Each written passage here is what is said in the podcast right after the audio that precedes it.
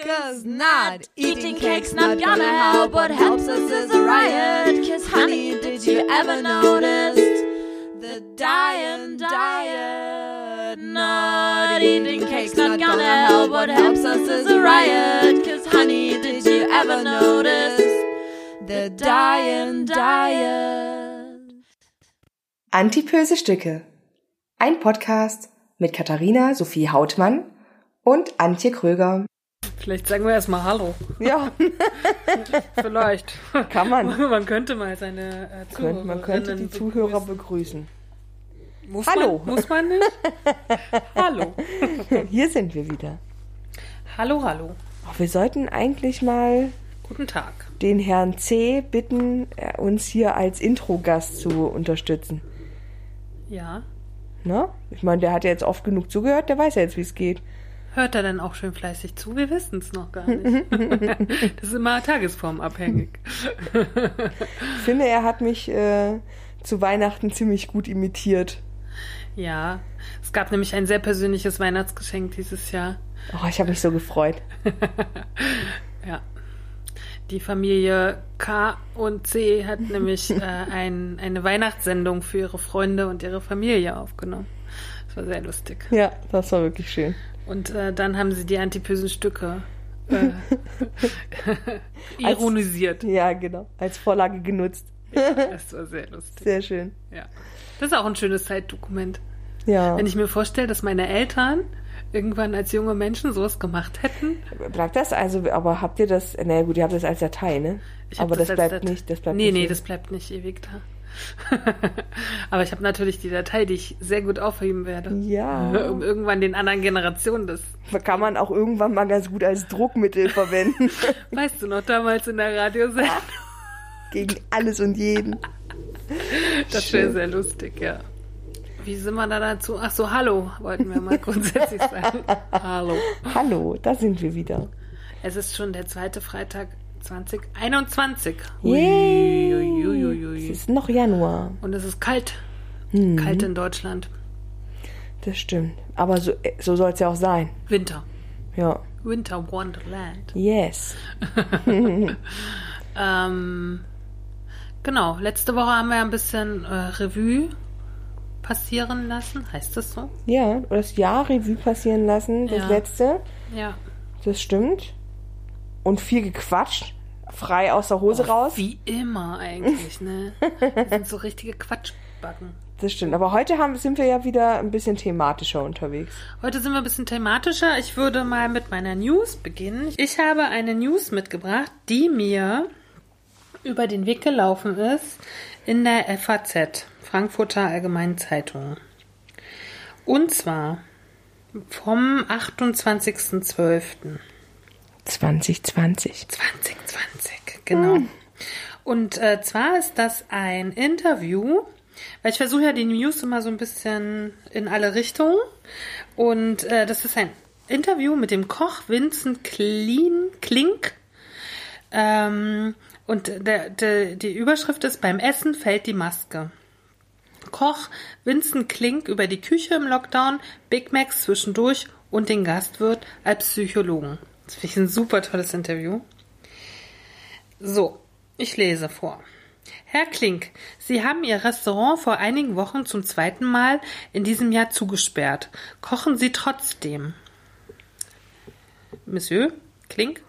Ich habe ein Erweckungserlebnis gehabt. In 42 Jahren Selbstständigkeit hatte ich praktisch noch nie privat gekocht. An freien Tagen wollte ich nicht in der Küche stehen und bin lieber zu Kollegen gegangen. Die haben jetzt aber alle zu. Deshalb kochen meine Frau und ich selbst. Im ersten Lockdown war ich bei ihr in der Lehre, weil sie behauptete, ich könne gar nicht kochen. Ihre Frau ist selbst nicht gelernte Köchin? Nein. Aber sie weiß genau, wie es sein muss. Sie ist sehr begabt. Wir haben zum ersten Mal in einer Ehe von 42 Jahren miteinander gekocht. Der Anfang war schwierig, weil ich so viel Dreck gemacht habe. Als Berufskoch habe ich allein in einem Service drei Spülerinnen und Spüler, die mir und den anderen hinterherputzen.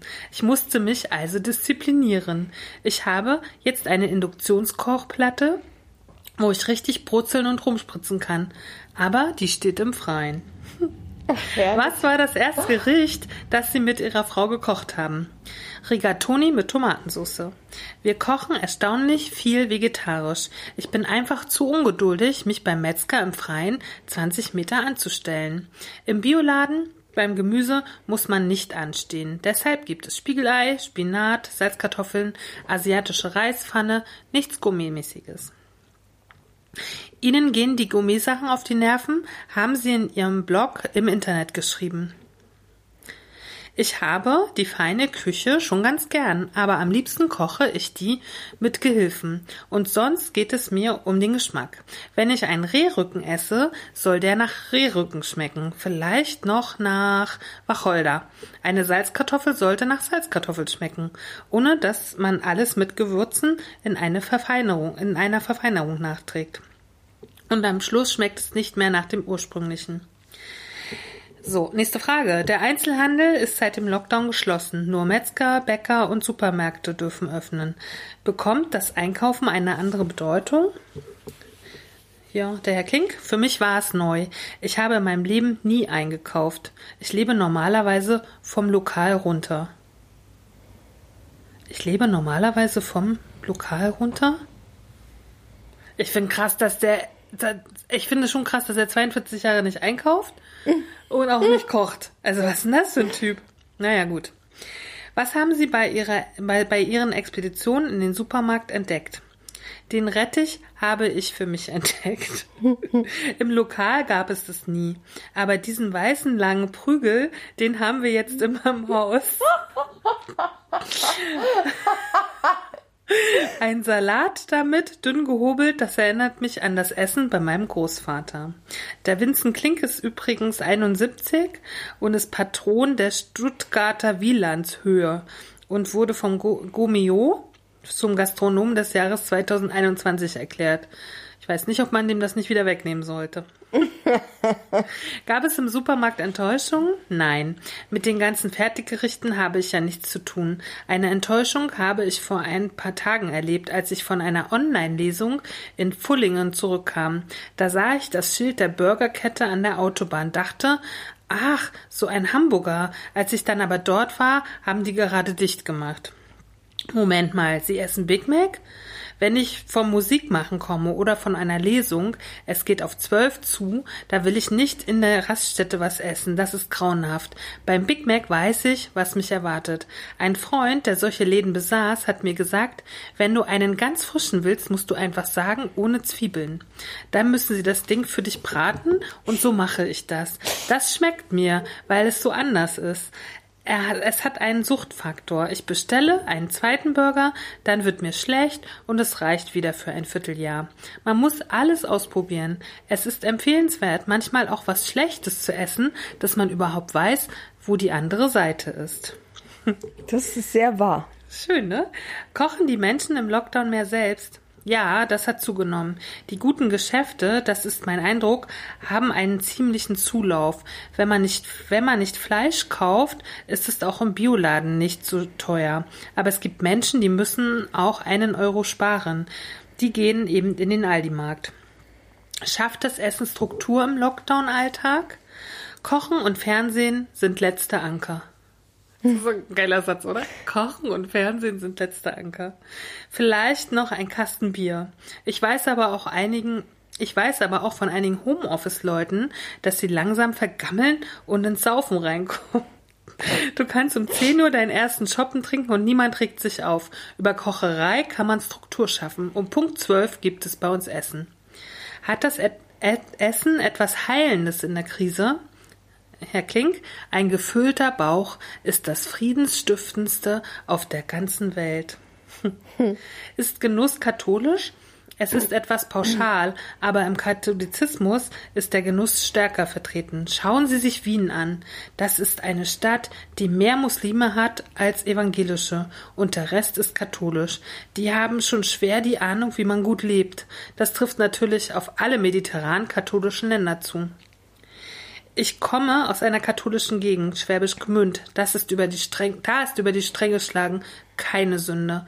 Aber es vers ursacht schon ein schlechtes Gewissen. Am nächsten Tag sagt man sich, wir hören mit dem Essen auf, wenn wir satt sind und nicht, wenn uns schlecht ist. Gerade jetzt, in diesen Zeiten, geht es ja darum, Maß zu halten. Vielen fällt das aber schwer. Bei mir ist es so, dass ich gerade wieder von vorne anfangen könnte, wenn ich fertig bin mit dem Essen. Wenn ich Knödel koche, mache ich vier Stück, zwei für jeden.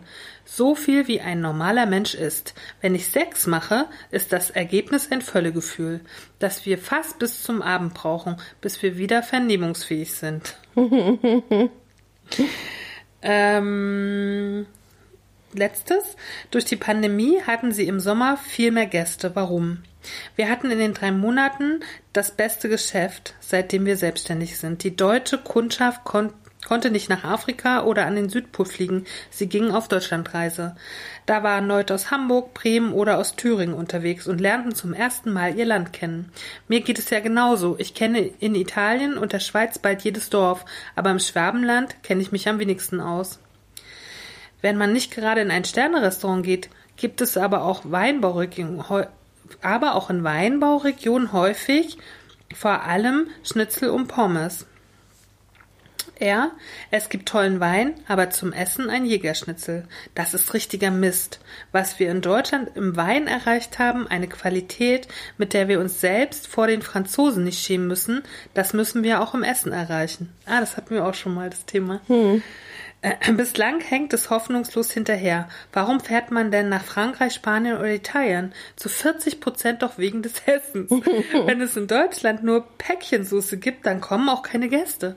Aber ich habe das Gefühl, wir sind da in an einer Wende. Zumindest ein Teil der Menschen will gerne mehr Geld für nachhaltige Lebensmittel, Kleidung und Möbel ausgeben. Oh, Fand ich sehr unterhaltsam, den Typen. Ja. Aber er ist schon ein bisschen crazy, ne? 71 und noch nie privat gekocht. Ja, ja, vor allem. Weil sie ihm alles hinterher tragen. Ja, das Wahnsinn. ist schon krass. Also ein Stückchen kann ich es verstehen, dass man, wenn man äh, quasi als Koch arbeitet, dann privat nicht mehr kochen will. Mhm. Aber ich hätte halt auch, ich, ich würde das auch für mich privat nutzen wollen, dass ich das kann, einfach. Aber ich habe öfter schon, ich lese so eine Gourmet-Zeitschrift, also wo, wo viele Gourmetköche was schreiben. Und da steht ganz häufig, dass die überhaupt nicht privat kochen, gar nicht. Krass. Das ist schon verrückt, oder? Ja. Aber, oder, hm, hm. Aber ich habe heute auch erlebt, ich meine, das, das passt so ein bisschen zum Thema, weil ich gedacht habe, krass, in was für einer Welt leben wir. Ich habe, äh, ich bin bei Facebook in so einer Essensgruppe, wo es um eine bestimmte Ernährungsform gibt. Und da schreibt so eine Frau, was mache ich denn? Ich habe einen Partner, der möchte sich nicht anpassen an meine Ernährungsform. So, wie koche ich jetzt für uns, ne? So. Mhm. Jetzt war die Frage, so grundsätzlich, und denke ich mir, naja, okay, ich meine, muss, müssen die, muss die ja wissen. Ich meine, ich verstehe gar nicht, warum die das möchte. Also, warum die ihre Ernährungsform so auf ihren Typen runterbrechen möchte, ne? Ist mhm. ja eigentlich immer. Aber was mich viel mehr geschockt hat, da waren 150 Kommentare und mindestens 140, ich habe nicht gezählt, aber es war mein Eindruck, war, war von Frauen, die geschrieben haben, ähm, ich koche für mich die Ernährung und für meinen Partner die andere. Okay. Und ich dachte so, wie krass ist das denn? Mhm. Also, In was für einer Welt leben wir, wo immer noch die Frau alles kocht?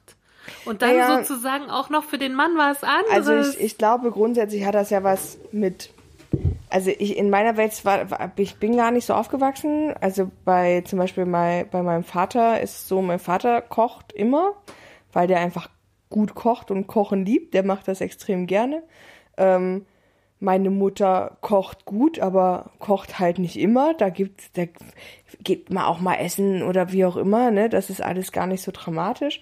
Ähm, bei uns im Haushalt koche auch ich aber einfach, weil ich die eindeutig bessere Köchin bin und auch weil ich das, auch weil ich das halt gerne mache. Und ähm, aber es gibt und wir haben ja jetzt, ne, haben wir im letzten Stück erzählt, hatte ich ja auch diese Ernährungsumstellung auf keinen Zucker und so ein bisschen ähm, Low Carb und ne, so, oder beziehungsweise Low Carb ist falsch, aber so gesunde, äh, gesunde Kohlenhydrate, langkettige und so. Und er macht das mit weil es gibt halt, was es gibt. Und ich würde auch immer sagen, naja gut, wenn du nicht isst, was, also wenn du nicht magst, was ich hier koche, dann koch doch bitte selbst für dich. Mhm. Also für mich gibt's diese, dass ich zwei Gerichte koche, das wäre für mich keine Alternative. Ich, wir sprechen darüber und ich sage, ich, ich mache ihm Rezeptvorschläge und sage das und das und das. Da kannst du dich zwischen entscheiden, das würde ich kochen. Und wenn kein nichts dabei ist, was ihm schmeckt, oder weil, wenn er unbedingt Fleisch braucht, ich aber vegetarisch essen möchte, da sag ich, gut, dann gehst du los und kaufst dir noch einen Schnitzel und, und jagst dir das Schnitzel. Und, und, haust dir, und haust dir das in die Pfanne oder holst dir noch ein Würstchen dazu oder wie auch immer, aber ich hm. mache halt nichts grundsätzlich ist, find, anderes. Ja, ich finde schon krass im Jahr 2021, ne, das noch irgendwie gefühlt 90 Prozent der Frauen irgendwie ihren Männern alles hinterher kochen irgendwie. Das ist so krass, finde ich. Aber kennst du das aus, also ich, Na, ich würde mir, ich, halt ich würde für mir für mich wünschen, dass der Mann in meinem Leben kochen kann. aber mein, mein Mann kann vieles, aber kann nicht kochen. aber ich hatte schon Männer, die kochen. Ja, aber ich meine, super. kennst du das aus deinem, aus deinem grundsätzlichen sozialen Umfeld, dass das die klassische Rollenverteilung ist? Für mich ist das nämlich eigentlich nicht so. Also in der, in der Familienstruktur würde ich ja sagen. Also so. Hm. Also meine Mutter kocht auf jeden Fall zu Hause und ich würde auch sagen, die kocht auch ihrem Mann hinterher. Okay. Wenn der das wollte, könnte ich mir vorstellen. Aber meine Mama ist halt auch so sehr konventionell, würde ich sagen, ne? So. Hm. Mm. Mm. Ja, pff, schwierig. Also, also die Frauen, die, die ich kenne, die kochen, Mhm. Die kochen, weil sie kochen wollen und nicht, weil sie irgendeiner Rolle gerecht werden wollen. Das meine ich damit. Mhm. Ähm, und Na gut, aber ich koche ja auch nicht. Zum Beispiel für mich gibt es das nicht mit hier so einer Regelmäßigkeit und so, ne? Also er ist ja, ne, wir führen ja eine andere Form von Beziehung, wir sehen uns ja gar nicht so häufig oder mhm. so und ich koche ja immer, also grundsätzlich koche ich dann, wenn ich Lust habe und wenn ich Hunger habe, so. Mhm. Und wenn jemand anders da ist, freue ich mich halt sozusagen, wenn das passt in irgendeiner Form, ne? Das so. Mm. Aber, also ehrlich gesagt, hätte ich nichts dagegen, wenn ich jemanden hier hätte, der immer für mich jeden Tag kochen würde. Hätte ich, also hätte ich kein Problem mit. Also ich, ich würde mir manchmal wünschen, dass, ähm, aber das, das äh, tatsächlich wird das auch wieder so werden, wenn, ähm, wenn meine Ernährung nicht mehr ganz so speziell sein muss. Ähm, dass man sich ein bisschen mehr reinteilt und auch gerade wenn wir dann beide wieder arbeiten, dass es so ist, dass man sagt, okay, ähm, wer hat Bock, der macht, ne? Also. Aber letztendlich ist es ja auch eine Übung, ne? Ich glaube ja, jeder Mann kann grundsätzlich genauso kochen wie jede Frau. Ne? Die sind halt nur meistens faul ja, dazu. Halt. Also grundsätzlich, grundsätzlich ist ja das Verrückte, dass es in der ähm, in der Sternegastronomie mhm. und überhaupt in der in der Gastronomie ähm, fast ausschließlich, also lass mich, es ist alles ja, super, ich habe keine ja, keine keine Zahlen, die das belegen, aber wenn man so von äh, von berühmten Köchen sinniert und drüber nachdenkt, fallen einem da in erster Linie Männer ein. Also ich würde jetzt ad hoc, glaube ich, keine Starköchin, keine bekannte Starköchin die Poletti, einfallen. Poletto, Poletti, diese Frau, diese Blonde. Na, und dann hier die, die Wienerin, wie heißt die nochmal? Ich weiß ähm, nicht. Ja, weiß ich jetzt nicht. Aber die fallen mir sofort ein, beide. Aber auch, ja, aber ich meine, gut, bei Männern würden dir wahrscheinlich zwei, drei mehr einfallen. Ja, der Name, die Namen fallen mir halt immer nicht ein, wie die alle heißen, aber ja, grundsätzlich, das stimmt, äh, bin ich total ne? bei dir. Und ähm, auch so in der, mein Bruder ist, hat ja Koch gelernt, irgendwann mal. Und ähm, auch da hat er das so gespiegelt, dass es halt auch in, schon im Lehrberuf Beruf Koch ähm, halt deutlich mehr. Aber ich glaube, das liegt an den Strukturen in den Küchen, ne? Das mag sein, mhm. aber ich finde, das, ich finde halt so witzig, dass sich da halt die, die, die gesellschaftliche Realität irgendwie null aber widerspiegelt. Aber ich musste auch gerade bei diesem Interview so lachen. Jedes Mal, wenn ich mit Männern zusammen koche, regt's mich auf, dass sie so viel Dreck machen. Das stimmt wirklich. Aber ich mache auch super viel Dreck beim Kochen. Naja, ich nicht so. Oh, doch, total. Also ich bin auch so, aber das liegt vielleicht auch daran, dass ich ein bisschen ähm, von meinem Bruder dann auch die Kochweise mit übernommen habe, weil ich sie, wenn er zu Hause gekocht hat, als wir noch zusammen gelebt haben, immer gesehen habe, dass er halt immer alles vorbereitet und dann macht er halt ähm, das äh, Mise en place und da ist dann erstmal alles geschnitten in 35.000 Schälchen, damit man, wenn man dann kocht, halt einfach gleich zugreifen kann. Ne? Finde ich, ist auch ein super Konzept, weil das erleichtert das Kochen ungemein, wenn ja, schon alles du brauchst fertig drei ist. Spüler, so wie er, ne? Naja, ich habe ich hab mittlerweile Gott sei Dank eine Geschirrspülmaschine. Aber tatsächlich ist es bei mir so, wenn ich ähm, das dann, wenn ich das verarbeitet habe und meinetwegen mein Söschen köchelt dann, dann wasche ich, dann stehe ich dann nicht dumm rum, sondern wasche halt die 15 Schalen, die ich eingesaut habe, auch in der Zeit schon mal ab. Ja, aber das So. hatten wir ja schon beim letzten Stück. Ich habe halt einfach keine Lust, als Hausfrau zu enden. Oder vorhin habe ich es dir, oder privat habe ich es dir gesagt, ne? Ich will das einfach nicht. So Mhm. gerne ich koche, so möchte ich möchte auch gern drei Spülhöfen haben. Ja, das wäre mir natürlich auch lieber, aber ja, aber das, aber, ne, aber deswegen kocht, also ich koche immer sehr, dass ich nicht so viel Geschirr und so, so dreckig mache. Ja, ja, doch, ich, ich bin da schon, ich bin da schon inflationär. Und wenn ich halt noch eine fünfte Schale brauche, weil äh, dann ist es so, dann wird die halt noch benutzt. und ich Oh, nehme und auch wenn zum die jedes Zwiebeln durch die ganze Küche fliegen, kriege ich einen Ratter. und ich benutze auch quasi zum jedem Mal zum Abschmecken. Also wenn ich probiere, immer noch einen neuen Löffel. Edel geht die Welt zugrunde. alles Aber ich habe auch sehr viele Löffel. Ich habe auch viele Löffel, aber die müssen ja dann alle wieder abgewaschen werden. Oh nee, nee, das, nee, das mag ich nicht. Aber wie gesagt, ich hatte schon mal äh, Männer in meinem Leben, die sehr toll gekocht haben. Das habe ich echt sehr genossen. Oder meine beste Freundin früher, oder die hat ja auch über Jahre für uns gekocht. Oh, das war ich super. Auch wenn jemand richtig gut kochen kann an meiner Seite, finde ich mega gut. Ich mag auch super gern bekocht werden. Ich bin zum Beispiel immer sehr glücklich, wenn mein Vater uns zum Essen einlädt, weil mein Vater wirklich halt sehr, sehr gut kocht. Und das genieße ich dann auch jedes Mal. Aber ich finde halt fast noch ein bisschen geiler ist, wenn ich für andere Leute koche und denen schmeckt es dann so gut. Ja, ne? Das, das ist dann so der, der, äh, der Lohn für alle Mühe, die man da so investiert hat. Und es macht einen ja dann auch einfach stolz, dass man da was geschaffen hat, was äh, offensichtlich äh, diversen Qualitätsstandards schon auch entspricht. Ja, aber ich, mm, aber wenn ich mir vorstelle, ne, so mit Familie und jeden Tag und drei Mahlzeiten, ich würde durchdrehen. Echt, das geht in meinem Leben, ist das nicht so vorgesehen. Naja, ganz so krass möchte ich das tatsächlich auch nicht. Also ich, ich bin, wie gesagt, ich bin aber auch so, dass ich koche halt immer super viel und dann wird halt ein Tag gekocht und die nächsten zwei Tage wird aufgewärmt. Ja, das du geht hast schon ja auch klar. einen relativ großen Gefrierschrank, ne? Das ich stimmt. nur das kleine Fächlein. Ich kann halt gar nicht so viel vorkochen irgendwie.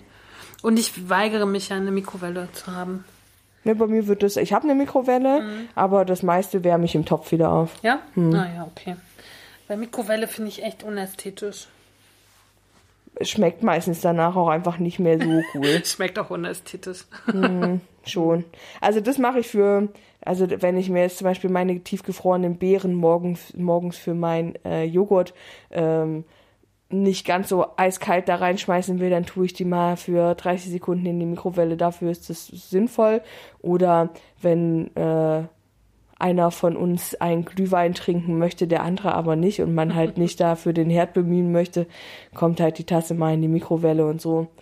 Oder auch mal eine Suppe eventuell, wenn du, wenn du nur einen Teller Suppe, der geht auch noch. Aber alles, was dann so festere Nahrung wird, versuche ich eigentlich schon im Topf dann nochmal warm zu machen. Na, mal gucken. Also auf jeden Fall finde ich, hat es mich heute sehr schockiert. Ich wollte auch was drunter schreiben und dann dachte ich mir, oh nee, ich schreibe das jetzt nicht. Ansonsten kommt so, so Shitstorm incoming! Voll. Aber ich war echt schockiert. Also Aber wie- diese im Internet sind halt diese Rollenbilder noch total krass vertreten. Ja. Aber für mich ist das immer so fernab meiner Realität und ich bin dann auch immer so schockiert, weil ich mir denke, ehrlich, gibt's das noch so? Hm. Weil ich erlebe das so selten, bis gar nicht. sei froh. Und also, ja, also ich bin da auch froh drum, aber wenn ich nur mal ein bisschen mich umgucke, ist nicht so, dass ich es in meiner Realität gar nicht kenne. So. ich fühle mich schon immer so ein bisschen eher wie, ähm, als sei ich der Traditionsbrecher, weil bei uns halt ich als Frau koche, weil wie gesagt, bei uns in der Familie ist eigentlich klassisch, dass der Mann besser kocht als die Frau oder lieber kocht oder mhm. wie auch immer. Weil, wie gesagt. Ich glaube, an dem besser, ne, kann man echt arbeiten. Da muss ja. man halt einfach nur mal irgendwie sich ein Jahr lang immer zu in die Küche stellen, dann kann man das schon. So. Mhm. Aber ja. ich muss dir ganz ehrlich sagen, ich glaube, bei meinem, Partner, bei meinem Partner ist das halt so, dass der das irgendwie, also der kann auch schon nach Rezepten kochen und so, aber dieses, dieses finale Abschmecken, wo es ja dann so ein bisschen drauf ankommt, ne? So auch dieses Wissen darüber, äh, wie schmeckt denn welches Gewürz in Kombination mit welchem, das fehlt da halt einfach so ein bisschen. So ein bisschen Geduld, oder? Ja, ne, wo er macht das schon, ich glaube, dass er das gar nicht mal ungerne macht, aber es ist wirklich so ein bisschen diese Unwissenheit, weil viel zu spät rangeführt, also vom Elternhaus halt irgendwie gar nicht. Dann versucht sich das so in, in Eigenregie beizubringen, aber dann halt irgendwie auch nur halb. Ich muss ja, ich bin halt eben auch in einer sehr ähm, nahrungsbewussten Familie dann schon auch aufgewachsen. Also wie gesagt, Menschen, die sich immer gerne mit Essen und auch der Zubereitung von diesem beschäftigt haben. Ich erinnere mich an Jasmin, ne, die gesagt hat irgendwie. Ja. mit Maggi gekocht halt. Ja, ja, ja, ja. Und dann machen die Köche auch in den Restaurants. Ja, die haben was? von mir gelernt. So. Nein, aber das ist ja heute auch nicht mehr so. Das war ja dann so die Zeit, das war die Zeit, wo ich dann wirklich von ganz von zu Hause kam, also beziehungsweise aus der aus WG-Zeiten mit meinem Bruder, wo auch er sich hauptsächlich ums Essen gekümmert hat. Und na klar musste ich irgendwie auch meine eigenen Erfahrungen machen und erst lernen und so. Aber ich glaube, die Grundkenntnisse grundsätzlich waren schon auch einfach vorhanden. Mhm. Ja, Magie, also das, Magie und Co. gab es ja in, meinem, in meiner Lebensrealität nie, aber weil ich das auch nicht kenne von zu Hause. Ne? So. Aber ich mit, mit Magie meine ich auch nicht, also hier so mit Tüten und sowas mhm. gekocht habe ich eigentlich auch nie. Wenn es wirklich super schnell gehen sollte, habe ich halt wirklich Nudeln gekocht und eine Flasche oder ein paar Tropfen Maggi draufgeschüttet, damit es halt nach irgendwas überhaupt schmeckt. Mhm. Ja, aber grundsätzlich habe ich auch zu der Zeit schon andere Sachen einfach kochen können. Mhm. Aber mal ganz ehrlich, hatte ich früher auch eher weniger Lust zu. Hm. Es hat sich erst so im Laufe der Jahre entwickelt. Ich habe schon als sehr kleines Mädchen gekocht mit Oma, aber es hat mir schon immer Spaß gemacht. So. Hm. Und ich ja. wollte das auch immer alles lernen. So. Lernen wollte ich das auch immer alles, aber es gab Zum Beispiel Schnitzelpanieren fand ich super als Kind. Ja, Oder? ja, das fand ich auch so. Oder Backen findet man als Kind, glaube ich, auch geil. Ja, Backen fand ich so. auch geil. Ne? Aber ich weiß noch, Schnitzelpanieren fand ich super. Erst ins Mehl, dann ins Ei, dann ins Paniermehl und so. Ja. ja. Und das Klopfen fand ich auch immer cool. Ja, Obwohl ich hat. sagen muss, das ist das, was ich heute am schlechtesten kann. Fleisch zu bereiten. Hm. Also Fleisch nicht wie Schuhsohle schmecken zu lassen. Das ist nicht so. Das, das habe ich gerade hab äh, Weihnachten erzählt, dass ich ähm, bestimmte Gerichte einfach immer nur zu Hause esse. Hm. Die habe ich noch nie, obwohl ich die so liebe, zum Beispiel Leber. Hast du schon mal Leber gemacht? Ich habe, ja, hab ich, ich, liebe Leber. Ich esse ja nun wirklich gar kein bis wenig Fleisch. Und ich könnte aber Leber, oh, ich liebe Leber. So mit Apfelmus und so? Oder mit Früher, Ne, ich habe das immer mit, mit Zwiebeln. Also, was heißt immer, ist halt auch in dem Fall falsch, weil ich habe Leber früher gehasst wie Schwein. Also, ich. ich mochte einfach grundsätzlich diesen Geschmack von Leber überhaupt nicht.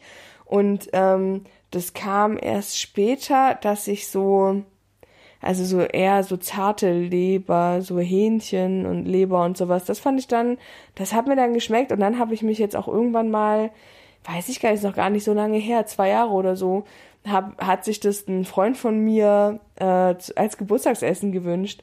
Und ich habe vorher in meinem Leben noch nie Leber angefasst, noch nie Leber verarbeitet. Und ich habe gesagt, na, wenn du meinst, das Experiment könnte gelingen, dann machen wir das halt. Aber beschwer dich nicht, wenn es nicht schmeckt später.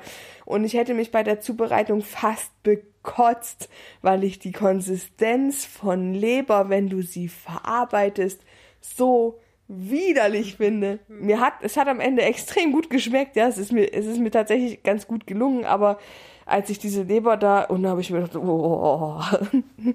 Also und, ich, mm, hm. ja, ich ich habe noch nie Leber selber gemacht, habe das auch nicht vor. Ja, aber ich freue mich immer, wenn ich nach Hause komme, dann gibt's ganz häufig für mich Leber. So. Also das ist einfach schon so, die, also meine, meine Mama und meine Tante wissen halt auch, was ich gerne mag. Mhm. Ne? Oder ich habe auch noch nie in meinem Leben eine Ente selber gemacht. Nee, das habe ich, aber wie gesagt, Fleisch, ich bin auch echt nicht der, ich bin mit Fleisch nicht so, in der Zubereitung sind wir nicht so eins. Im Essen schon gelegentlich, aber ich kann viel, viel besser vegetarische Gerichte kochen. Also Ja. jetzt mal Oder mit Hackfleisch, ne? das hatten wir auch schon. Hackfleisch oder halt so Hähnchen, Hähnchenbrustfilet und so ein Kram, das geht schon auch, wenn du es klein schneidest und irgendwo mit reinbrätst.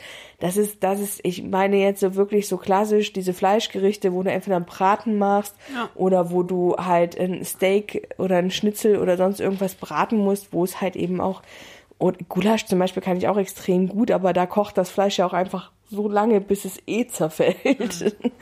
Na, für mich war in meiner eigenen Ernährung einfach das tägliche Fleisch nie so wichtig halt, ne, so. Und jetzt ist es ja wirklich auch so, ich habe jetzt am, jetzt muss ich kurz sagen, am zweiten Weihnachtstag habe ich mein Stück Gans gegessen. So. Mit sehr, sehr viel Genuss. Aber auch viel weniger, als ich sonst gegessen hätte. Weil wenn ich zu Hause bin und es gibt die Ente, da stecke ich mir noch den Knochen hinten so rein. Wie im Schlaraffenland ein bisschen so. Und da habe ich jetzt meine eine Keule echt am zweiten Weihnachtstag sehr genossen. Und jetzt brauche ich aber auch erstmal kein Fleisch mehr. Aber Sehr wollen wir mal zu unserem Thema kommen? ja, naja, sonst wird's heute doch wieder ein etwas längeres Stück. Na, Ja, erzähl mal, du musst einsteigen, weil es ist äh, dein, dein künstlerisches Werk mit. naja, ich muss sagen, also sagen wir mal, der ästhetisch-fotografische Part war meiner. Der Rest äh, ist ja nicht auf meinem äh, Mist gewachsen. Und zwar, jetzt muss ich kurz überlegen. Ich glaube, die Anfrage habe ich irgendwann im Sommer bekommen. Äh, raus ist das Heft im Oktober gekommen, ne? Also Oktober Ja. 2020. Mm, Und zwar sprechen wir von einem kleinen Heft, äh, das heißt Heureka und erscheint oder erschien im Falter Verlag in Wien. Also nur so zur Information, also es gibt in Wien eine Stadt, ein Stadtmagazin, das heißt Falter. Und lustigerweise kannte ich das auch vorher schon und hatte es auch vorher schon immer mal gelesen. Ist auch über die Tore von Wien heraus bekannt. Und ähm, dieser Verlag sozusagen, der den Falter rausbringt, hatte auch noch äh, Bücher und andere Zeitschriften im Portfolio. Und unter anderem diese Wissenschaftszeitung Zeitschrift Heureka. Ich glaube, es gibt schon so 20 oder so äh, verschiedene Themen, mh, die da bisher rauskamen. Und auf jeden Fall wurde ich angefragt für das Thema Adipositas. Fotos zu liefern. Wieso ich? Weil die Bildredakteurin, die das betreut hat, kannte mich irgendwie. Irgendwoher, keine Ahnung.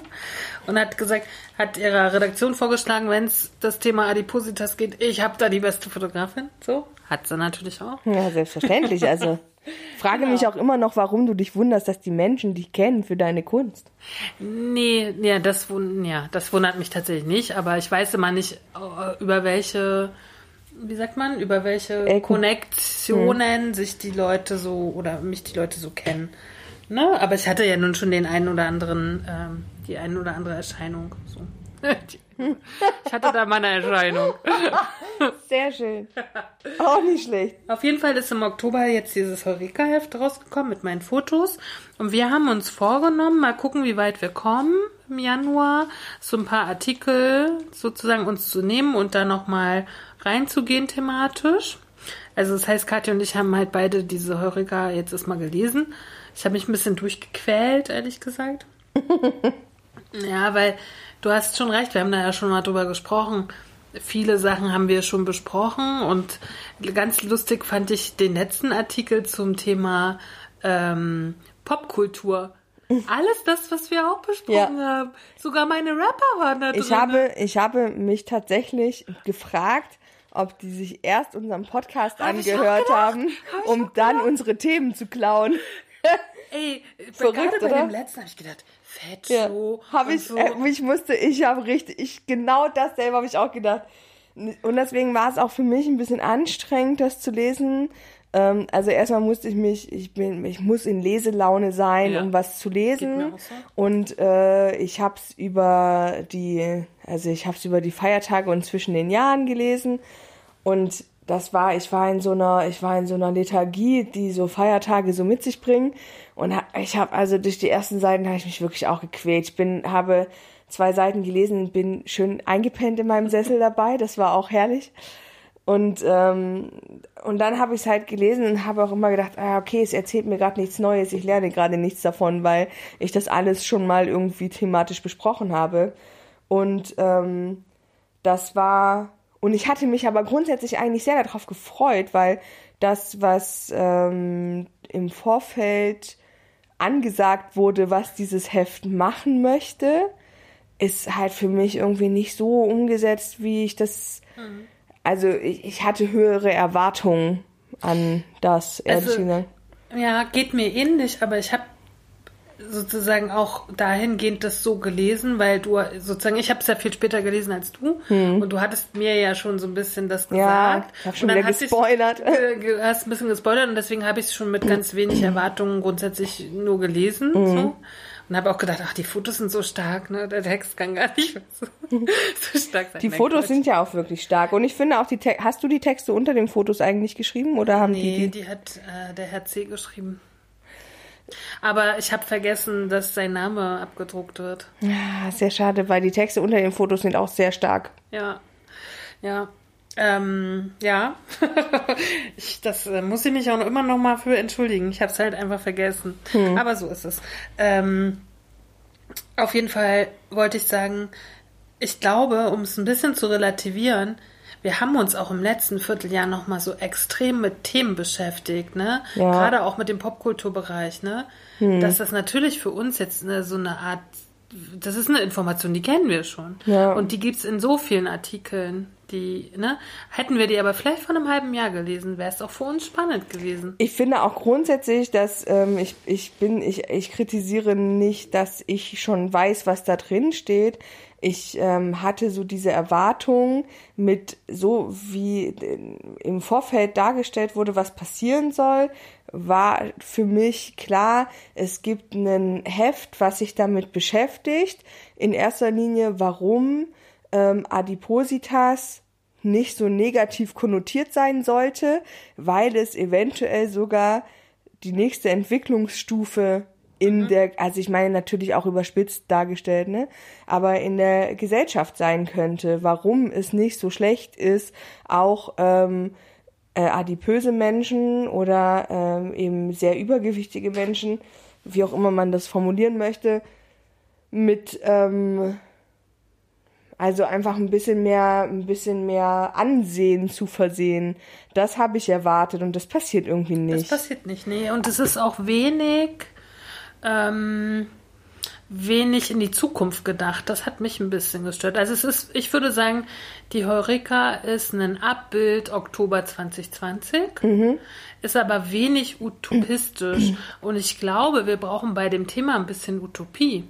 Ne? Weil wenn wir das ja hochrechnen, ich meine, das, diese Zeitschrift oder diese Zeitung äh, ist in Österreich erschienen und sie haben viel mit österreichischen Zahlen, aber die sind ja ähnlich wie die deutschen Zahlen ne? oder die europäischen Zahlen so. Ähm, ich glaube, was wir dringend brauchen, ist, zu, dahin zu denken, was passiert, okay, wenn wir haben jetzt irgendwie 42 Prozent Übergewicht, äh, 52 Prozent Übergewicht. Was passiert, wenn wir 60 Prozent Übergewicht haben? Was kommen wird in den nächsten zehn Jahren? Ne? Also, wie wird sich eine Gesellschaft verändern dann dahingehend? Ne? Und das war ja ein bisschen auch das Konzept. Genau, und das, ja, genau, und das meine ich. Und das, das ist das, was ich ein bisschen kritisiere, weil das meinen Erwartungen Ja, nicht entsprochen hat. Weil ja, sondern es dir. hat quasi wirklich ähm, nochmal schön sachlich und auch gut recherchiert, bin ich der Meinung. Also es war nicht so, dass man sich gedacht hat, hä, hä, hä, hä. Mhm. Also nicht wie bei der Dokumentation, die wir da äh, geguckt haben bei Verdammt schwer, sondern es war wirklich, ich denke, das Solide. ist solider Journalismus Ja, ja. aber eben so, das hätte halt auch in jeder anderen Zeitung stehen können. Also Das ist halt wenig Überraschendes auch, ne? Ja. So. Also ich hätte mir gerade auch was das Thema so Design, also was äh, da, denen ist, ich meine, faktisch, alles das, was die geschrieben haben, haben wir auch rausgekriegt mit unseren Recherchen. Da Ja. denke ich mir, jemand, der dafür bezahlt wird, in einem Wissenschaftsverlag zu arbeiten, der sollte noch mehr rauskriegen, oder? So. Ja, und eben, wie gesagt, wenn ich das so anteaser, dass ich sage, da kommt jetzt was ganz Innovatives, wir beleuchten das Thema mal von einer ganz anderen Seite, dann will ich halt auch eine ganz andere Seite hören, aber effektiv ist es halt nur das, was sowieso schon jeder weiß. Also, beziehungsweise der sich mit dem Thema beschäftigt, das schon jeder weiß, ne? Also, dass, ähm, Fettleibigkeit auf Dauer für den Organismus ungesund ist, ähm, woher es kommt, beleuchtet, äh, was da äh, wirtschaftlich dahinter steht, was gesellschaftlich dahinter steht. Ähm, das es es sind auch echt gute Artikel dabei. Es ist überhaupt nicht so, dass ich sage, dass ich das war verschwendete Zeit, das zu lesen. Aber es wird nicht dem gerecht, was ich erwartet habe. Vielleicht äh, magst du mal, weil ich finde, schon alleine sichtbar wird das im Editorial. Das heißt neuer Mensch. Weil das ist ja das, was ich sozusagen auch bekommen habe, ähm, als es darum ging, die Fotostrecke zu, ähm, zu kreieren. Ne? So, magst du das, willst du das mal vorlesen? Ich habe ja schon den anderen Artikel gelesen. So schreibt Christian Zillner in seinem Editorial Neuer Mensch. Stellen Sie sich vor, Menschen würden den Rat von Ernährungs- und Diätexpertinnen voll befolgen. Die Ratgebenden müssten verhungern oder sich eine neue Tätigkeit suchen. Was sie wohl täten, denn Menschen passen sich ihrer Umgebung an. Sie ist heute auch von Konzernen wie Coca-Cola, Nestle etc. und Big Pharma bestimmt. Ihnen passen sich viele Lebens- und Ernährungsformen an. Ein beschäftigungslos gewordener Diätexperte könnte eine Falterkolumne wie Fettberg füllen, fette Autos oder Häuser wie Erwin Wurm entwerfen oder bei der TV-Serie Mein Leben mit 300 Kilo arbeiten.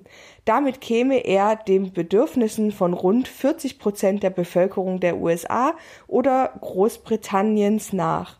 Denn diese sind adipös und die Tendenz zur Fettleibigkeit steigt weiter an. Ja, sie leben gefährlich, aber krank werden gehört zur Existenz des zivilisierten Menschen. So hat ein schlanker Politiker seinen Kollegen Joschka Fischer einmal äh, abschätzig Biotonne genannt. Der schlanke Politiker ist an Krebs verstorben, die Biotonne lebt. Natürlich mit Hilfe moderner Medizin und Big Pharma, aber diese machen unsere Umwelt eben auch aus. Wie sie Coca-Cola etc. Äh, wird der ähm, adipöse Mensch auch vergehen. Bis dahin aber wollen wir einen feinen neuen Verwandten willkommen heißen, den Homo adipositatis. So heißt übrigens auch das Heft. Das finde ich übrigens sehr, sehr schön. Ja, finde ich auch und ich und da, ich dieses Editorial ist halt so, da habe ich gedacht, geil, weil ja, es stimmt ja auch, ne? Ich meine, wir wir schaffen eine Umgebung, der wir uns dann anpassen, auch mit unseren Körpern und äh, dieses Beispiel mit der Biotonne, das fand ich, also als wir das gelesen haben, bevor wir das Heft kannten und bevor es die Fotoauswahl gab und so, haben wir beide gedacht, so ja, super, das ist der richtige Ansatz und ähm, natürlich darf man die Risiken nicht verschweigen, die dahinter stehen, macht's ja aber auch nicht, sagt ja, es ist ungesund und äh, ne, aber, Aber ich finde es so schön, das Leben ist ungesund. ja, genau. Ne? Weil das ist ja das, da, es ist ja irgendwie, was mich nochmal beim Lesen gestern, ich habe es wirklich in drei, vier Stunden alles gelesen, und was dann nochmal mir so den Vorschlaghammer gezeigt hat, oder wie ein Vorschlaghammer, ist, dass dieses Thema ist nicht so einseitig, wie viele es denken. Ne? Weil wenn ich zum Beispiel mal die Kinder äh, meines Freundes betrachte, die auch zum Teil wirklich viel Süßes essen und sehr, sehr schlank sind, ne, denke ich, okay, da ist aber das Gesundheitsrisiko ja eigentlich genau dasselbe wie bei einem Kind, was, sagen wir mal, ähnlich viel Süßes ist, aber dick wird. Ne? Und es ist sozusagen ja ähm, völlig hirnrissig, immer nur sozusagen eine Äußerlichkeit zu bewerten, Ja. ob du gesund bist oder nicht. Halt, ne? Und das in dem einen Artikel kommt ja auch zum, ähm, das hat mich auch wieder so beruhigt, irgendwie dieses, dass manche von uns einfach irgendwie noch dieses Steinzeitliche in, in sich haben. Nur fressen und vögeln sozusagen. Ne? Ja. Hab ich gedacht, okay, gut, kenne ich. so. Und manche eben nicht. So. Also du kannst es echt wenig aussuchen und es hat echt so wenig mit Disziplin zu tun. Und es hat mich wirklich wieder mal ein bisschen beruhigt, weil ich dachte, okay, das ist nicht eigenes Verschulden, das ist so selten eigenes Verschulden. Ne, du setzt dich nicht hin und sagst, setz dich nicht irgendwann hin und sagst, ich möchte bitte dick werden. Ja. Das ist einfach faktisch falsch. Das gibt es so nicht. Mhm. Und dann auch wieder diese, diese Betrachtung dieser Sozialstudien, ne? Okay, dick sein ist halt auch ein politisches Problem. Es Ja. ist halt ein Armenproblem, ne?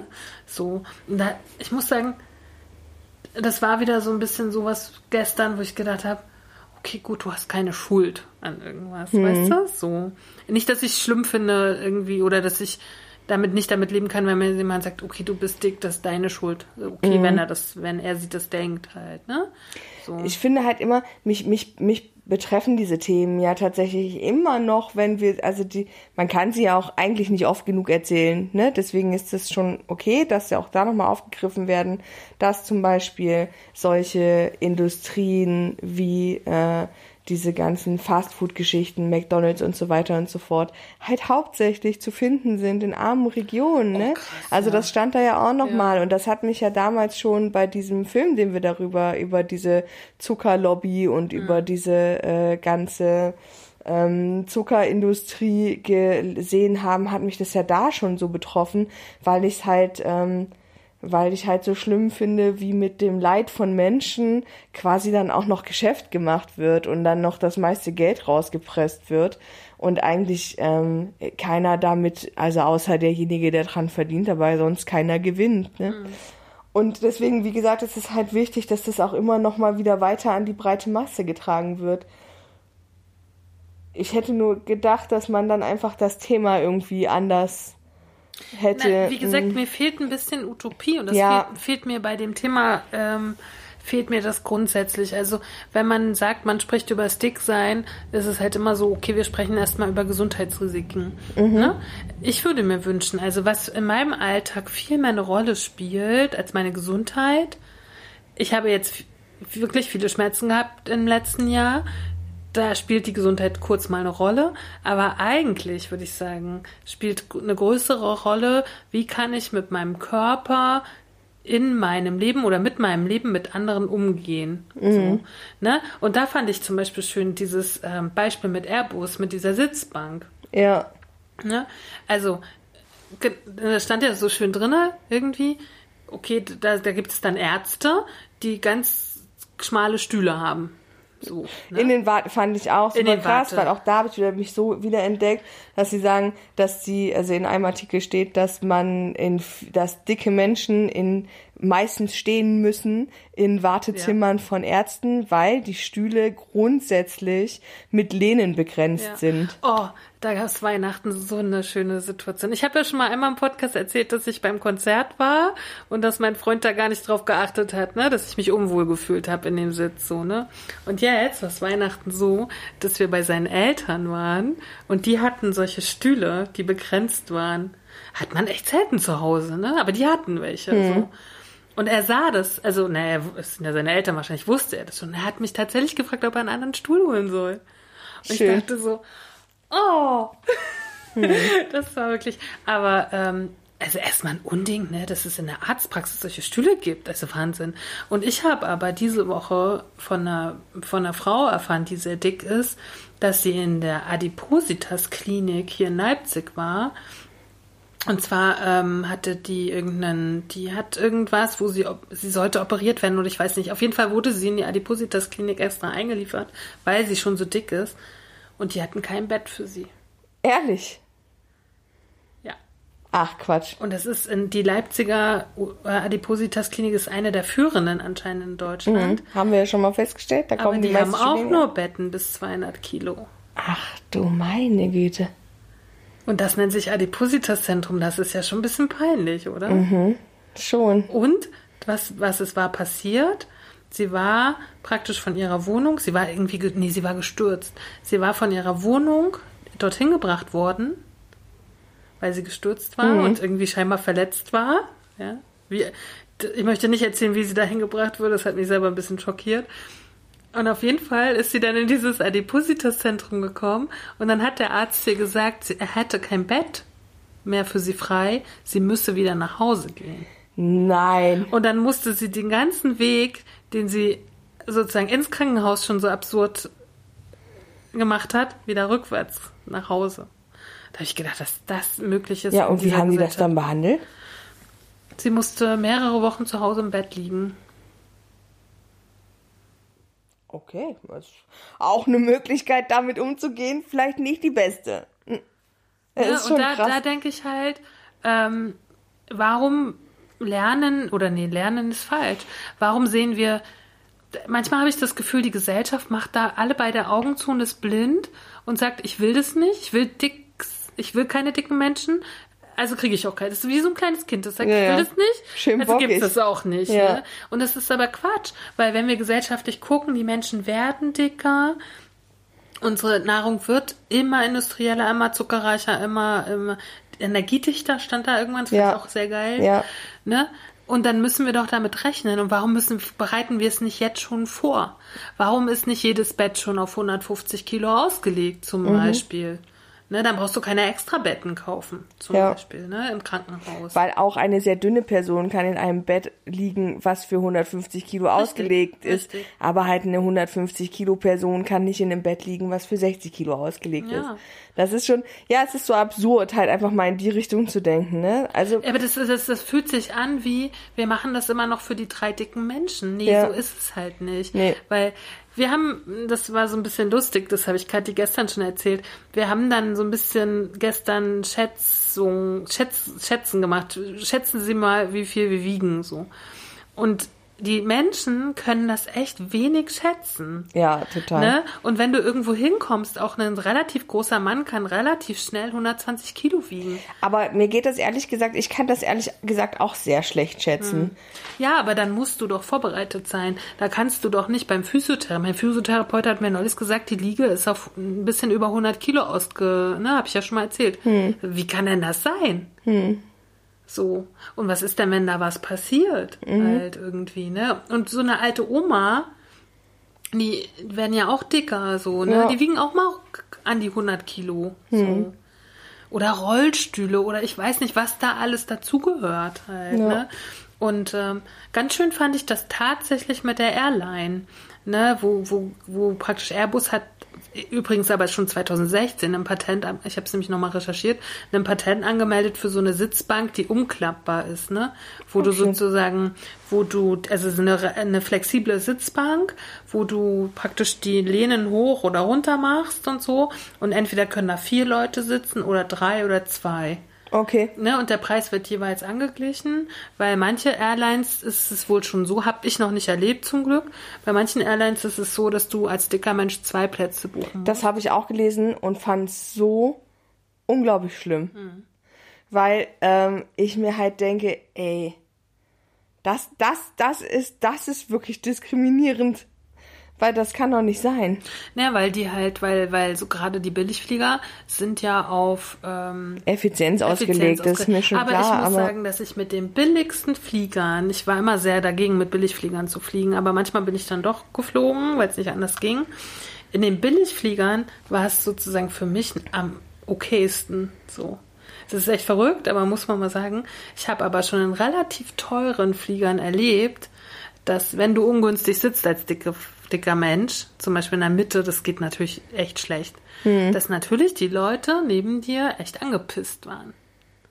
Ne? ich verstehe das auch, wenn, wenn, aber das ist doch, das ist doch das grundsätzliche Problem. Ich muss doch mal versuchen. Aber ich kann doch nicht angepisst sein, nur weil ein dicker Mensch neben mir sitzt. Also ich weiß gar nicht, was in meinem Leben passieren würde, dass ich angepisst wäre wegen irgendwas.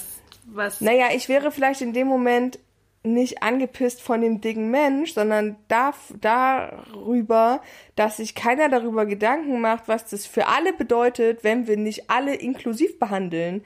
Das bedeutet, wenn nicht, das ist ja ganz Dass so faktisch bisschen immer so, ummacht, wenn ummodelt, ich, ne? wenn ich mir überlege, wenn ich dieser Mensch, der neben uns sitzt im Flugzeug. Na, ich und würde der sagen, dann, das ist echt schwierig, wenn du zwischen uns sitzen müsstest. naja, aber das meine ich ja, ne? Der quasi dann nur noch ein Viertelsitz hat, weil wir anderthalb einnehmen, Ja, wir ne? sind Oder ja zweieinhalb. Ja, dann wäre ich als der Mensch, der sich dazwischen quetschen muss, fände ich das auch eher unangenehm. Aber ich wäre als der Mensch, der sich dazwischen setzt, angepisst von der Airline, weil die Airline dann eben einfach reagieren muss und sagen muss, okay, dann muss ich entweder die Preise für alle anpassen, weniger äh, weniger Kapazitäten anbieten, aber so, dass für jeden gewährleistet ist, der mit dieser Airline fliegen will, dass er komfortabel reist. So, das heißt dann, alle tragen diese Kosten mit. Das ist Kosten Solidaritätsprinzip, ne? dass es Kosten anderen. verursacht, ist ja klar, weil wenn irgendwo mehr Raum eingenommen wird von einer Person, die für bei anderen für zwei reichen würde, dann ist das doof, weil das kostet Geld, keine Frage. Ja, aber es ist ja, aber da, Aber da warum nicht solidarisch sein und sagen, wir teilen diese Kosten, die dadurch entstehen, einfach unter allen auf? Ja, aber ich, wie gesagt, also da sind sind wir wieder bei der Schuldfrage, ne? Du hast ja vielleicht gar keine Schuld, dass du so bist, wie du bist. Du hast ja auch keine Schuld, wenn du im Rollstuhl sitzt oder wenn du, weißt du? So. Ja. Ich sehe das genauso bei dir, äh, bin da bei dir, aber ich habe das schon erlebt. Ich habe schon erlebt, dass wir umgesetzt wurden im Flieger.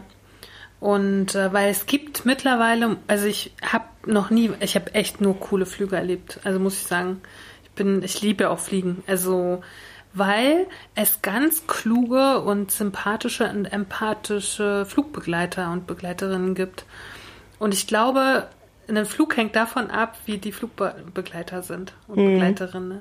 Weil wenn die cool sind, bringen dir dir gleich dein Gurt, dein Zusatzgurt, musst gar nicht fragen. Weil das ist für viele schon peinlich. Ja. Ne?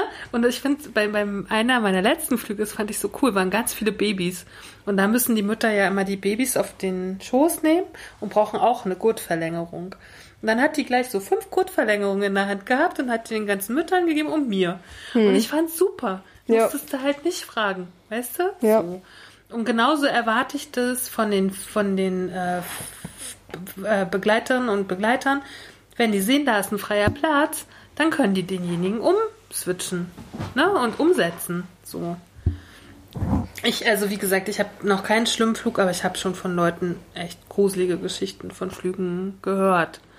Ja, So. ich äh, bin ja grundsätzlich in meinem Leben noch nicht, äh, noch nicht geflogen, also zumindest keine Langstrecke. Ähm, und die Kurzstrecke, die ich einmal flog, da war ich noch sehr klein. Da kann ich mich nicht mehr dran erinnern, aber da hatte ich mit Sicherheit auch noch kein Platzproblem. War das letztes Jahr? Ja, ne, nee, vorletztes Jahr. 2020 bin ich ja nicht geflogen. Davor das Jahr bin ich das erste Mal in der ersten Reihe geflogen. Oh, das ist ja ein Traum. Also hast du ja komplette Fußfreiheit, ah, schön. Ne? Und dann saß ich auch noch ganz alleine in der Reihe. Ah, krass. Oh, oh, das war der schönste Flug. Wo bin ich denn da? Irgendwo noch Osteuropa im Winter. Weiß ich nicht mehr genau. Aber da habe ich gedacht, das möchte ich gerne eigentlich immer haben. Das war so toll. Und dann, Fliegen macht nur dann keinen Spaß, wenn du keinen Platz hast. Oder wenn es halt einfach dir wehtut, weil deine Knie vorne Ja. dran sind. Weil das Problem bei mir ist zum Beispiel eher nicht die Breite, Hm. sondern dass immer meine Knie vorne dran sind. Halt irgendwie, ne? Dass immer an den Knien wehtut. Ja. Aber irgendwie, wenn man, wenn man, also, und ich meine, da muss es mal Lösungen geben. Das kann ja, Ja. nicht sein. Halt, ne? Ja, und das meine ich halt, aber das ist ja, das ist ja ein gesamtgesellschaftliches Problem, wenn halt dann quasi da nicht drüber nachgedacht wird, dass, wie gesagt, nicht nur der eine dicke Mensch oder die drei dicken Menschen, die dann in diesem Flugzeug fliegen, leiden, sondern eben auch alle, die da drum herum platziert sind, die leiden ja mit und es könnte so leicht für alle gut gemacht werden, ne? In, indem man halt einfach sagt, okay, wir akzeptieren, dass es dieses Problem gibt und wir suchen dafür eine Lösung. Und wenn das bedeutet, dass es für alle, also dass wir halt einfach dann mit einem Flugzeug weniger Personen transportieren können, dafür wird's für alle okay teurer. Aber, aber- halt im Gegensatz zu, es wird für drei Leute so exorbitant teurer, dass sie es nicht, sich nicht mehr leisten können oder so, ne? Ja, und da beißt sich ja auch die, die, die, die ja, da, da, wir haben ja das nun schon ein paar Mal gesagt, irgendwie, ne, dass, dass dicke Menschen an sich schon stigmatisiert sind und weniger verdienen und so weiter, ne? Ja. Und dann kommt das noch dazu, dass du deinen Platz doppelt buchen musst, ne? Dann Ja. hast du ja die doppelte Ich wäre halt auch grundsätzlich einfach schon mal so angepisst, dass ich es gar nicht wollen würde. Ja, aber vor allen Dingen, was ist das denn für eine Ungerechtigkeit? Dann musst du bei drei Airlines zahlen, sagen wir mal. Ne? Mhm. Im Zug musst du nicht zahlen, im Bus musst du, also was ist denn das? Also Ja. klar, es ist ein privatwirtschaftliches Unternehmen und kann auch sagen, okay, alle Blonden müssen jetzt doppelt so viel bezahlen, aber Aber das würden sie zum Beispiel nie machen. ja. Ne? Und es würde. Da müsste ich ja doppelt bezahlen, weil ich blond bin und dick. Oh nein. Oh nein. so. Ja, aber, aber also ich glaube, grundsätzlich brauchen wir, wie bei, wie, wie bei anderen Themen auch, wir brauchen ein Umdenken. Und ich denke, bei den Flügen könnten wir so leicht umdenken. Flüge, Fliegen muss teurer werden. Grundsätzlich schon. Ja. Aus, Klima, aus klimatischen Bedingungen. Da braucht man nicht jetzt irgendwie die Dicken doppelt zahlen lassen, so, ne? Ja, es ist, äh, ich weiß auch nicht. Ich finde, das ist halt, ist halt schwierig, aber Aber das, also das wünschte ich mir eigentlich in solcher Betrachtung. Wenn ich jetzt sage, okay, der, der dicke, fettleibige Mensch ist der Mensch der Zukunft. Wenn wir jetzt mal da in die Zukunft gucken, ist das nicht so. Man, also es gibt ja viele äh, Wissenschaftler, die sagen, das ist eigentlich die, die neue Pandemie. Ne? Nicht Corona oder so, sondern Fettleibigkeit. Und wenn wir es aus dieser Sicht be also betrachten, dann müssen Veränderungen stattfinden. Ne? Ja, ich fand halt hier auch diesen Artikel noch ganz schön, ähm, wo sie beschreiben, ähm, Ah, wo, wo das Bild von. Hm. genau, genau, das Bild. Ich blätter mal dorthin. Ja, genau. Ähm, da ging es irgendwie auch um die Entwicklung des Menschen und äh, dass er sich seiner Umgebung anpasst und ähm, ich weiß nicht, dass wir unserer, dass wir unserer, ich habe gerade nicht mehr so auf dem Schirm, aber dass wir unserer Umgebung irgendwie auf dem äh, voraus sind eigentlich, dass Nee, beziehungsweise, dass sich die Umgebung schneller entwickelt, als wir hinterherkommen oder so. Es war auf jeden Fall, das fand ich noch, das war wirklich der einzige Artikel, wo ich gesagt habe, okay, ähm, der, den fand ich, den fand ich echt nochmal spannend, weil der mir so ein paar Sachen gesagt hat, die ich so nicht Na, unbedingt warte, wusste. du meinst jetzt das Homo, Homo adipositatis mit uns, ne? Ja, heißt der genau. Artikel. Übrigens, wenn ihr, ihr, also wir haben ja jetzt die Heureka-Zeitschriften hier vor uns, aber ihr könnt das Ganze auch im Netz lesen. Wir werden den Link bereitstellen, ne? ja, Was ich an dem Artikel ganz spannend fand, ist das mit dem Leptin. Dass 95 Prozent aller adipösen Menschen haben eine Leptin, äh, ähm, Resistenz. Resistenz. Aber das wussten wir auch schon das aus wussten, diesem. das weiß ich, äh, aber Film. 95 Prozent, das Ja, ist wusste ich krass. nicht. Und vor allen Dingen, wie das dann hier beschrieben ist, das ist ja wieder mit diesem Gewicht, ne? Mhm. Dieses, äh, dass sich der Körper das Höchstgewicht merkt Ja. und dass es dann keine Leptine mehr Ja. Ähm, produziert. Das finde ich schon nochmal, also das war mir nicht so ganz klar. Ja, doch, das habe ich gewusst. Aber was ich hier halt spannend fand, war dieses äh, 2008 erstmals mehr Übergewichtige als Hungernde. Das stimmt. Die Evolution, das meinte ich. Die Evolution verläuft jedoch langsamer als der technologische Fortschritt. So ist der genetische Code des modernen Menschen Homo sapiens seit 300.000 Jahren nahezu unverändert. Um ihn herum hat sich jedoch die Umwelt rasant entwickelt. Das Zusammenleben konzentriert sich zunehmend auf Städte. Der hohe Bedarf an Nahrung wird von einer großen Nahrungsmittelindustrie gedeckt. Musste der Urmensch sein Essen noch sammeln oder jagen oder später durch Ackerbau und Viehzucht erwirtschaften, kauft er heute im Supermarkt ein oder lässt sich die Mahlzeiten liefern. Dies führt seit Ende des 20. Jahrhunderts zu einem Phänomen, das für den Homo sapiens prägend geworden ist. Übergewicht und Fettleibigkeit. Weil das finde ich halt so spannend, dass man halt sagt, wir haben eine Evolution, so, ähm, wo unser, unsere Umwelt entwickelt sich so schnell. Also das, was wir machen mit unserer Industrialisierung und das, das ist einfach, da, da kann, können sich unsere Gene und alles, was unser Körper instinktiv leistet, um äh, nicht zu verhungern oder halt um, um effizient mit, äh, mit, mit Energie umzugehen, da, da, das bräuchte er heute. Der könnte ballern, der könnte rausballern bis zum Getno. Der, der kann aber seine Genetik gar nicht so schnell verändern. Ja, und eigentlich, wenn man auch jetzt hier wieder utopisch denkt, ähm, wir brauchen ja gar keine Nahrung mehr so viel. Dadurch, dass wir uns so wenig bewegen, Ja, ne? Irgendwie, wir könnten unser ganzes Nahrungskonzept umbauen ja, auf was weiß ich, eine Mahlzeit mit relativ wenig Energiedichte, würde völlig ausreichen. Mhm. Aber dann würde ja ein krasser wirtschaftlicher Faktor wegbrechen, ja. oder? Ja, absolut. Und aber das, das fand ich, das fand ich wirklich spannend, dass man halt sagt, okay, ähm, das halt ist halt alles auch ein bisschen menschengemacht, ne? Weil warum entwickelt, also ich meine, das und, und systemgemacht vor allem auch. Ja. Weil warum entwickelt sich denn alles so schnell weiter? Ja. Weil unsere Gesellschaft möchte, dass immer alles höher, schneller, weiter, rentabler, äh, kapitaltragender und sowas wird. Ne? Mhm. Also es geht halt ja gar nicht mehr um das, um das äh, gut, äh, um das gut Leben oder um das ähm, es geht, es geht nur noch um, wer, wer kann schneller, wer kann höher, wer äh, stellt den nächsten Rekord auf, wie kriegen wir am effizientesten noch 35.000 äh, Kilo Mehl in der Stunde mehr produziert. Aber da haben Weißt wir du? ja wieder diese 80 zu 20 Regel, ne? Ja. 20 Prozent der Menschheit leben von 80 Prozent.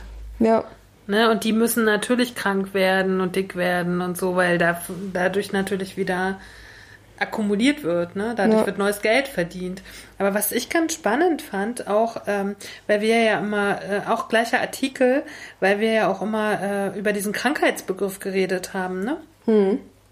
Kannst du das mal vorlesen, weil ich kann es nicht mehr sehen. Also, und zwar der letzte Absatz, auch wenn es nichts, weißt du? auch wenn er nichts vom Homo adipositatis hält, der pauschale Verunglimpfung, äh, die pauschale Verunglimpfung von Adipösen als kranke Menschen findet Tubbs bedenklich. Im englischen Sprachraum spricht man bei Adipositatis eher von einem Zustand, Condition, als von einer Krankheit, so Tubbs. Das finde ich halt spannend. Tups. Aber auch von Adipositas und nicht Adipositatis. Aber es ist schon Ach so. schön. Aber ich finde geil, dass die halt Air Condition sagen, Ja. dass du einen Zustand hast. Wie, das, das würde ich nämlich dich mal fragen. Würde, hm. Wir hatten ja schon bei, bei Alex mal. Alex ist ja nun irgendwie von fast 200 auf irgendwie 80, 90 Kilo ne, geschrumpft. Und die hat aber gesagt, essgestört bleibe ich immer. Und er, der Tubbs, sagt ja, er sagt Air Condition, das ist ein Zustand, Adipositas. Wenn man, kann man auch adipös sein, wenn man dünn wird? Wenn man mal dick war?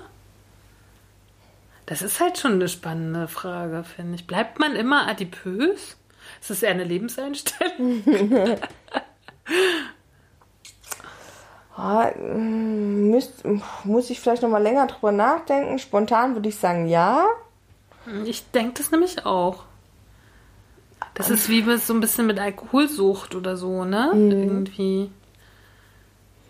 Weil, aber ich würde mich spontan, glaube ich, auch dagegen wehren, dass man sich nicht auch dann in einen anderen Zustand begeben kann. Okay, Also, hm. ne, also dass man, dass man sagt, so, so ein, so ein, ich meine, ich mag halt grundsätzlich eigentlich nicht, dass man das, also nur diesen Zustand des Dickseins mit dem mit dem Wesen einer Person so krass verknüpft. Ne? Ich meine, man kann es auch nicht komplett loslösen, weil wir haben ja auch schon ein paar Mal gesagt, dass man ja nicht ohne Grund, also dass dicke Menschen, also gerade sehr dicke Menschen nicht so sehr dick werden, weil, also das hat ja auch immer was mit, mit, mit, mit einem selbst zu tun, wie man Dinge verarbeitet, was so in einem los ist. Aber ich glaube grundsätzlich, dass ein Mensch von seinem Wesen her komplett ohne seinen Körper äh, gesehen werden muss. Weil ein Mensch ja viel mehr ist als nur das. Und ich glaube, dass wenn sich, ähm, wenn sich ein Körper oder der Zustand eines Körpers verändert, ändert sich natürlich auch ein bisschen was vom Wesen des Menschen, ne? Weil man muss ja Dinge anders lernen, neu lernen. Es geht ja jetzt auch nicht nur um dick und dünn, sondern wenn ich jetzt auf einmal einen Umfall, um, Umfall, habe ich früher als Kind übrigens gesagt, Ja, schön, ich dass ich das, Unfall schön, dass sich das jetzt wiederfindet in meinem Sprachgebrauch. Wenn ein Mensch einen Unfall hat und äh, meinetwegen querschnittsgelähmt ist oder sich irgendwas anderes ändert mit seinem Körper, dann ändert sich ja auch der Zustand des Körpers, aber grundsätzlich passt der Mensch sich dann an diesen Zustand an, aber sein Wesen, seine Gedanken, seine Gefühle zu ganz vielen Themen, die völlig abseits dieses Körpers liegen, ändern sich dadurch ja nicht. Ne? Und ich glaube, dass man lernen kann, mit einem neuen Zustand umzugehen und ähm, ihn für sich zu nutzen oder eben auch nicht, aber dass sich trotzdem nicht so viel am, am, am, am Mensch an sich ändert. Ja, ich würde auch immer sagen, ich bleibe immer ein dicker Mensch. Also dicke Frau, vielleicht kann, kann ich noch so sagen. Weil ich kann mir das für mich nicht anders vorstellen. Ich würde mich aber ja grundsätzlich. Selbst wenn mein Körper gar nicht mehr vorhanden ist, weißt du, wie ich meine? Das stimmt, aber ich glaube, ich würde mich halt auch nie so definieren. Also wenn ich von mir, ich meine im Kontext, wenn wir über diesen Körper reden, Genau, in, ja. in, dem, Ja, ja, in dem Podcast, dann weiß ich natürlich, ich natürlich dass ich nicht über mein Dicksein. Richtig. Und das meine ich. Und ich glaube, das muss man sehen. Mhm. Das ist eben, es ist der Zustand meines Körpers, aber es ist nicht der Zustand meines Wesens. Ah, und dann fällt mir nämlich ein, das fehlt mir in der Heureka auch so eine Philosophie über das Dicksein. Hm. So ein bisschen ist das bei dem Artikel mit der Sargnagel so. Hm. Da können wir ja vielleicht äh, beim, äh, am nächsten Freitag nochmal drauf eingehen, weil wir sind schon relativ wieder weit fortgeschritten in dieser Zeit. Aber es fehlt mir zu wenig Philosophie. Ja, Ne? Wann sprechen wir überhaupt von dicken Körpern? Das haben die gar nicht aufgenommen. ja. Ne? So, sie sprechen halt irgendwie auch über BMIs, so. Ja. Aber wann, weil es ist ja auch spannend, wann sagt jemand von sich, ich bin dick? Was ist der Unterschied im deutschen Und das haben wir ganz- zwischen dick und fett? Das haben wir zum Beispiel auch ganz am Anfang und dieses Podcasts in einer der ersten Folgen irgendwann mal besprochen, dass wir, wenn wir über uns selber nachdenken, niemals in den ersten fünf Adjektiven sagen würden, ich bin dick. Also ich würde halt von mir sagen, ich rede gerne, ich äh, bin nicht ganz dumm, ich habe, äh, ich, ich, ich bin loyal und solche Sachen. Das würde mir immer als erstes einfallen, wenn mich jemand fragt, dass ob ich soll mich beschreiben, weil ich finde halt, meine Äußerlichkeit kommt ganz weit hinten bei den Dingen, die mich ausmachen. Ich habe immer früher gesagt, ich bin, also ich bin innen anders und außen auch. Und ich Das würde ist sagen, sehr schön. Ja, und das ist, also, und ich würde sagen, dass mein Außen auch meine innerliche Andersartigkeit beschreibt.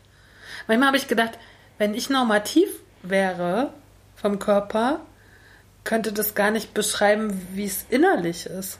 Weißt du, wie ich meine? Das stimmt, aber du würdest Mittel finden, das auszudrücken. Ja, und das meine ich damit, Ja, ja, dass man vielleicht. diesen, dass man diese Condition, also diesen Zustand ändern kann Mhm. und trotzdem einen Weg findet, sein Inneres nach außen zu bringen. Mhm. Natürlich, ich bin voll bei dir, wenn du sagst, es hat Gründe, warum wir aussehen, wie wir aussehen.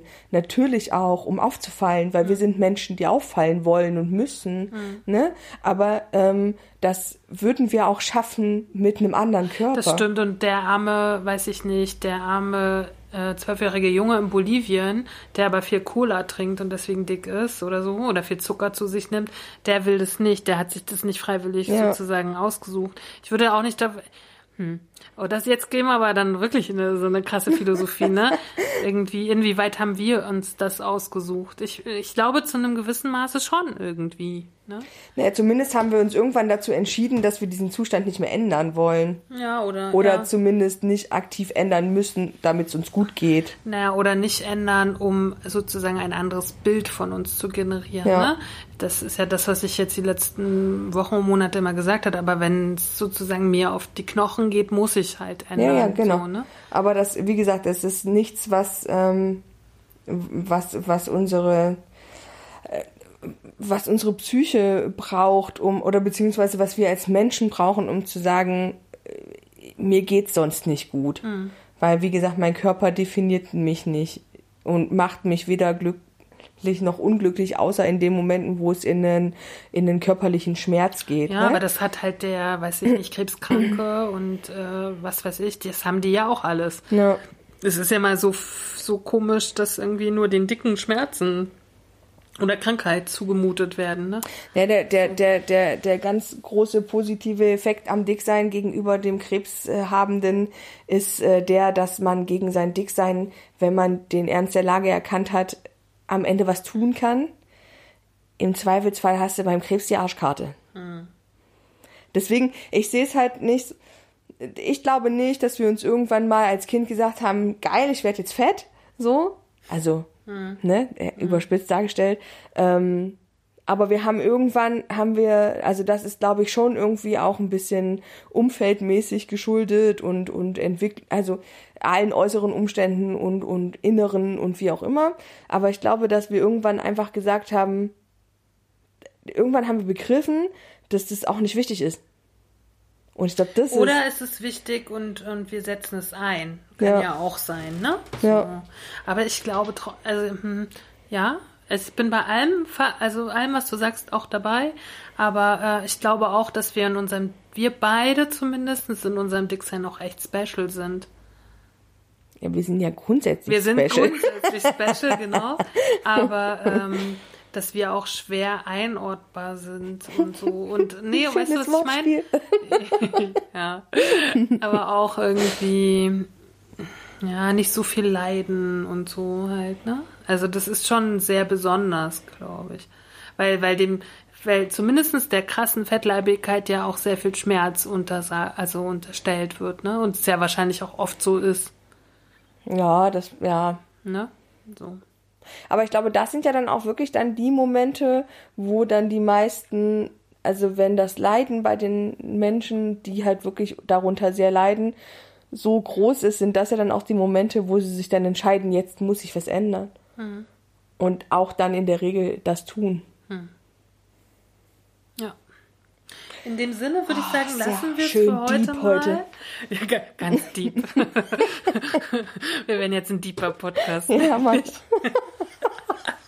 Wir werden nächste Woche noch mal ein bisschen in der Heureka rumlesen, weil ich habe mir noch zwei, drei Sachen rausgeschrieben, die ich ganz spannend finde, die ich auch noch mal ein bisschen nachrecherchiert habe, weil es mich so ein bisschen interessiert hat, halt, ne? Was da so los ist, was da so stand irgendwie. Und dann, ähm, ja, ich, ja, ich, wir werden nächste Woche noch mal ein bisschen, noch mal ein bisschen philosophieren, Ja. ein bisschen deep sein. Ein bisschen deep. ähm, nichtsdestotrotz wollen wir heute noch mal kurz auf Steady aufmerksam machen. Ja. Ähm, Wo wir euch letzte Woche schon verschont haben. wir haben euch ja schon mal verschont und äh, wir würden euch auch versch verschonen, noch mehr verschonen, wenn, wenn ihr noch ein bisschen mehr zahlen würdet. Endlich mal funktionieren würde, Freunde.